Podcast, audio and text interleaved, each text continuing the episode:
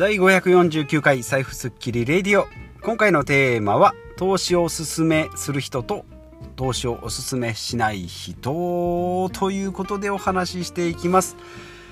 えこのポッドキャストでは学校では教えてくれない残酷な資本主義のお金のルールを大人になってから勉強したい。勉強した私がですね実践したことを日替わりのテーマで語るトーク番組ですということで、えー、お話ししていきます。その前にですね前回なんですけれども548回ですね、えー、まあ豪雨ですね。もう土砂降りの中、まあ、もちろん車の中なんですけれども車の中でもですね騒音雑音雨の音ですねがもうザーザー降り。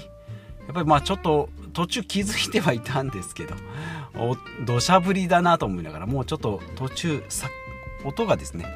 雨の音がうるさすぎてもうちょっと叫んでるぐらいの感じで喋、えー、ってたんで後々聞いてみるとですねやはり雑音がひどいということで、まあ、ちょっと削除しようかなとも思ったんですけどまあそれもですねいい思い出かなと思って、まあ、ちょっともうこんなの聞けないよもう消してよっていうコメントが来たらですね、え削除しようかどうか考えるということに、えしましたので今のところは消さないと。えいうことでそのまま放置しておりますが、まあ、お聞き苦しかったなと思いますので、えまあ、申し訳なかったなと思います、まあ、今日はですね、えま雨は降っておりませんので、ま通常の収録になっております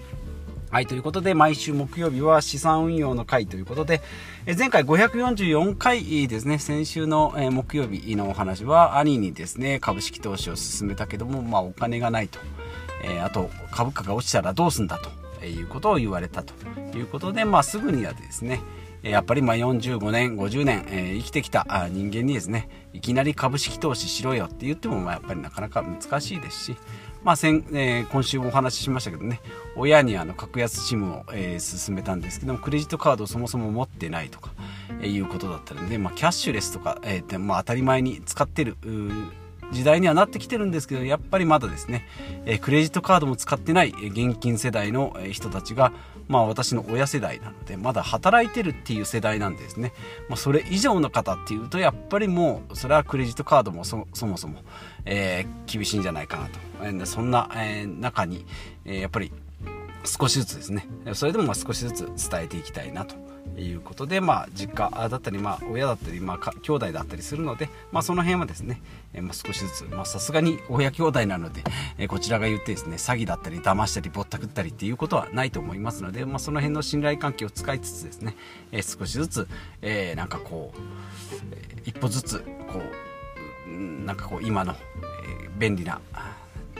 サービスにこう追いついてきてもらいたいなとえいうことで、え考えております。ということで、え今回は、え投資をお勧めする人、投資をお勧めしない人ということでお話ししていきます。まあ、兄にはですね、えおすすめしたんですけれども、おすすめしたしない人、投資、株式投資ですね。投資を進めるって言っても、まあ、今回は株式投資の回なので、え資産運用の回なので、株式投資をお勧めしない人っていうのがまあ3つありまして、まあ、1つ目がですね、まあ、すぐ増やそうとする。まあ、ギャンブルだと思ってやってる人ですね。よし、買うぞ、ビットコイン買うぞ、よし、爆上がり、ゲットしたぜ、みたいな感じの人だと、まあ、結局運を味方につけようとするのでどうしてもですね見放された時、まあ、いい時はいいけども悪い時が悪いということで、まあ、最終的には負ける仕組みになっておりますので、まあ、ギャンブル気質とかですねすぐに増やそうとする人っていうのはお勧めしておりません。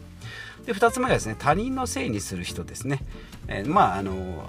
あなたに言われて買ったから買ったけど、えー、なんか結局減ったじゃないみたいな感じで人のせいにする人ですね、まあ、こうなってくるとおすすめしたくないですね。おすすめする、まあ、株式投資5年10年で見れば増えていきますよとはいえ毎年毎年ですね確実に増えてくるものでもないですしまるまるショック、えー、コロナショックとかですね、えー、なんかリーマンショックとか、えー、なんか金融危機が起きた場合っていうのは暴落します。えー、半分とか下手したら半分ぐらいになったりすることがありますし 2, 2割3割下落っていうのは結構あります。コロナショックも3割ぐらい一気に落ちましたしね。はい、いうことで、まあ、他人のせいにする人っていうのもおすすめできませんよ。っていうこととあと3つ目ですね。すぐ売っちゃう人ですね。あ下がったから、まあ、人のせいにはしないけどすぐ売っちゃうよと。1000円で買って850円。うーんちょっともうしんどいから売っちゃおう。みたいな人はですね、えー、結局手数料だけ取られてですね、えー、増えないと。まあ、暴落したっていうことは結局今が安いんだったら買っちゃおうって言って買い増しする人っていうのはまあそれはそれで、えー、まあ、賢いやり方なのかなと思いますしまあその時がまた、え最安とも限らないのでまあその辺をしっかり、えー、見極められる人はそういうふうにテクニカルにですね、買ってったり売ってったりっていうのもいいんですけども、まあ、そういうのがもうしんどいよとかよくわかんないよっていう人はコツコツ投資が向いてるんじゃないかなというふうに思います。でおすすめしない人が、まあ、今3つ言いました。ギャンブル気質の人他人にのせいにする人ですぐ売っちゃう人ですね。で逆におすすめする人っていうのは今も言いました。コツコツですね、まあ、貯金できる人っていう人はやっぱり未来に将来にお金を残せる。でこう理性とかですね。欲望にこう優先順位つけられつけられる人っていうのは貯金できる人。というふうに思いますので、まあ、そういう貯金できる人っていうのは、まあ、貯金、えー、まあ、増えないんですけどね、まあ、貯金しておくっていうのをその株式投資にしていくと。毎月5万円コツコツ貯金してる人の貯金のちょ銀行ではなく証券口座に入れると、まあ、場所を変えるだけですねお金が増えると、まあ、1970年代ぐらいまではですね、えー、年利が7%ぐらいで、えー、金利ついておりましたので、まあ、貯金したら大金持ちに、えー、まあ、大金持ちとはいかなくても小金持ちにはなれますよという仕組みだったんですけども、まあ、もうそこからですね金利はもうほぼゼロに等しいので貯金の残高利子だけで食べていくっていうのは難しいということなので、まあ、ちょコツコツ貯金できる人が手法を変えて投資にすると。いうのがおすすめですね。で2つ目、えー、長期的に考えられる人、まあ、これも一緒ですけどもね、えー、まあ、5年10年20年30年先を見てですね少しずつ投資していこうという考え方の人はおすすめできるんじゃないかなと思います。で3つ目はですね、まあ、あまり逆にあんまり興味ない人とかも投資したことすら忘れる人っていうのもまあ入り口さえ間違えなければえー、成功するんじゃないかなと思います。どうしてもですね株を例えば100万円株式投資してたらですねその値動きっていうのはどうしても気になっちゃいます。売ろうが売らないが関係なくても1日ですね100円200円下がったってなればですね資産がそこから減ってきます。100万円の資産が80万円になったらうっとショックを受けますし120万円になったら20万円増えたなラッキーとかって思ってですね一喜一憂っていう風にしちゃいますけれどもそれだとちょっと精神的にですね、しんどくなってきますので、でまあ、この辺ですね。あ俺投資してったっけ？みたいな。あ100万円してたけどどうなってんだろうっていうぐらいの人の方がいいのかなというふうに思います。まあ株式投資ですね、えー、成功する人のタイプとしてですね。忘れてる人とか、えー、もうほったらかしてる人とかあとはもう、えー、亡くなっちゃってる人の、えー、口座とかですね、まあ、そういったのが、え、利益の上位ランキングに入ってくるというふうに言われておりますので逆にまああまり興味ない人を忘れる人っていう人は、えー、いいのかなと思います。まあそのその代わりですねおすすめする人が、えー、先でないことを祈るばかりですね。はい。ということでおすすめする人とおすすめしない人についてお話ししていきました。まあポイントとしてはですね、まあ、10年15年の経済成長まあ米国なのか全世界なのかですね、まあ、そこにま分散投資をしていくっていうのがおすすめですね。まあ一一企業だとですねどうしてもこう乱高下があったりしますのでその辺を分散投資していく。しかも長期に長期に分散していくことによって2025年は大不況だったけど2028年に爆上がりしましたよということでまあ乱高下しながらですね右肩上がりに成長していくっていうものにえ経済に投資をしていくと。はい、で、え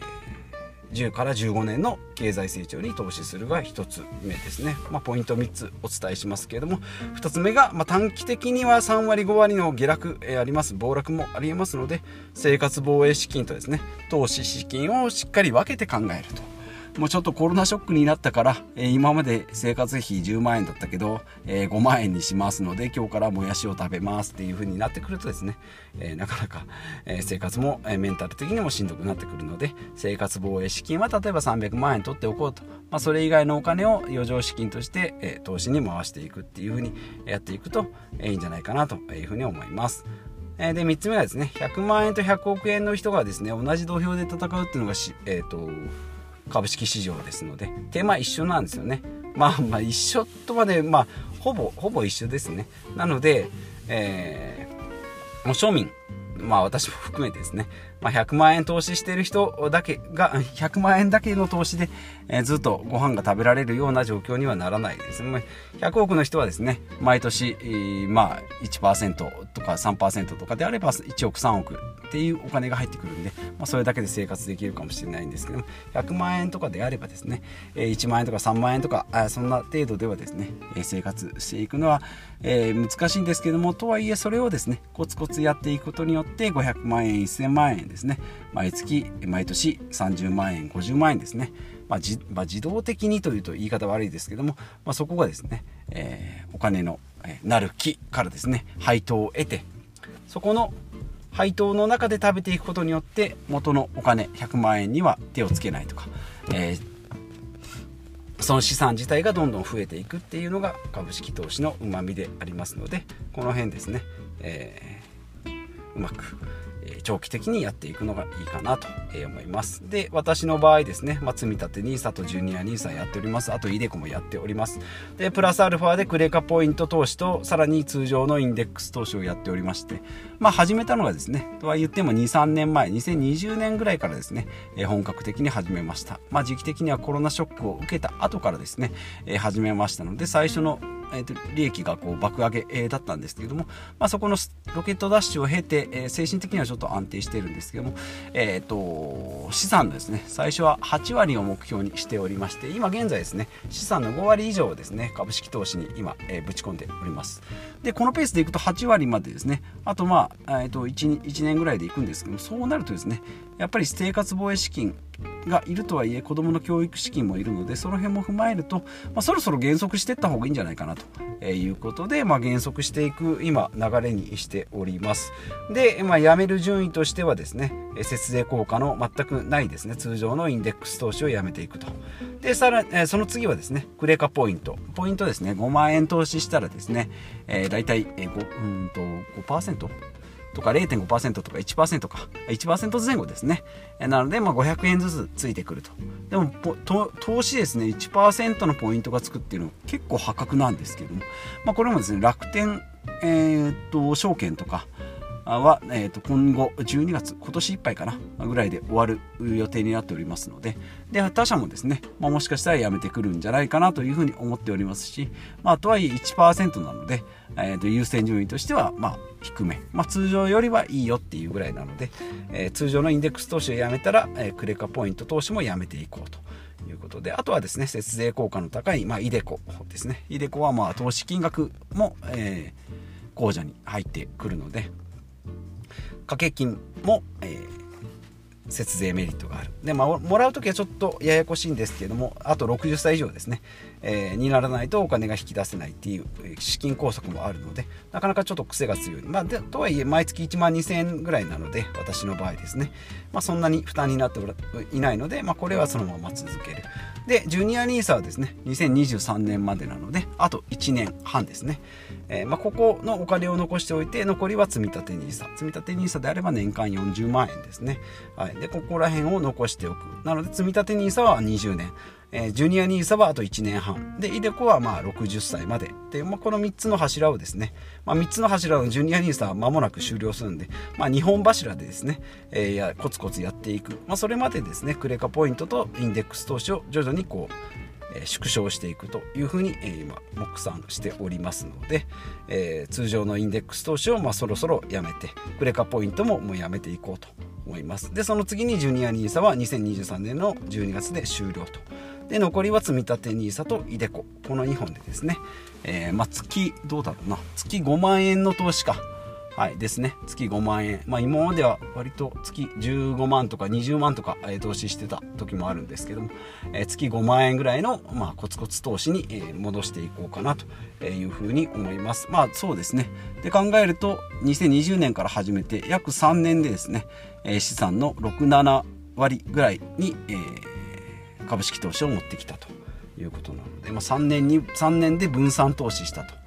まあ、一気にですね1000万あるうちの、えー、7割8割800万をドンと買うとですねそこが暴落してくるとちょっと精神的に辛くなるので、まあ、3年で分散したという形になっております。はい。ということで私の状況はそんな感じです。で今回のまとめですね、まあ、みんなにおすすめはしたいけど、まあ、投資が向かない人投資に向かない人ですね。投資すると不幸になる人っていうのはいるのも事実ということで、まあ、私の資産は、えー、まあ、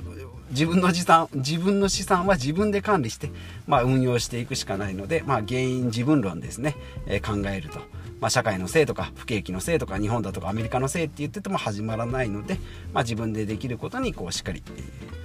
注力していきましょうということで、まあ、その中でもほったらかし投資っていうのも一つ作戦ですよと。まあ、なかなかな方法なので、まあ、入り口さえ間違えなければ、えー、OK ですよということで今回は資産運用のお話となります、えー、今日も最後までお聴きいただきましてありがとうございます。40代のサラリーマンでもですね5万円節約して5万円副業で稼いで、えー、毎月10万円の積み立て投資をすれば、えそうですね5000万円超の小金持ちと言われる人になれる小金持ちになれると。いうことで、まあ、今配信も含めて、えやっておりますので、え引き続きお付き合いいただければと思います。ブログとツイッターもやっておりますのでそちらも覗いてみてください。ということでまた次回お会いしましょう。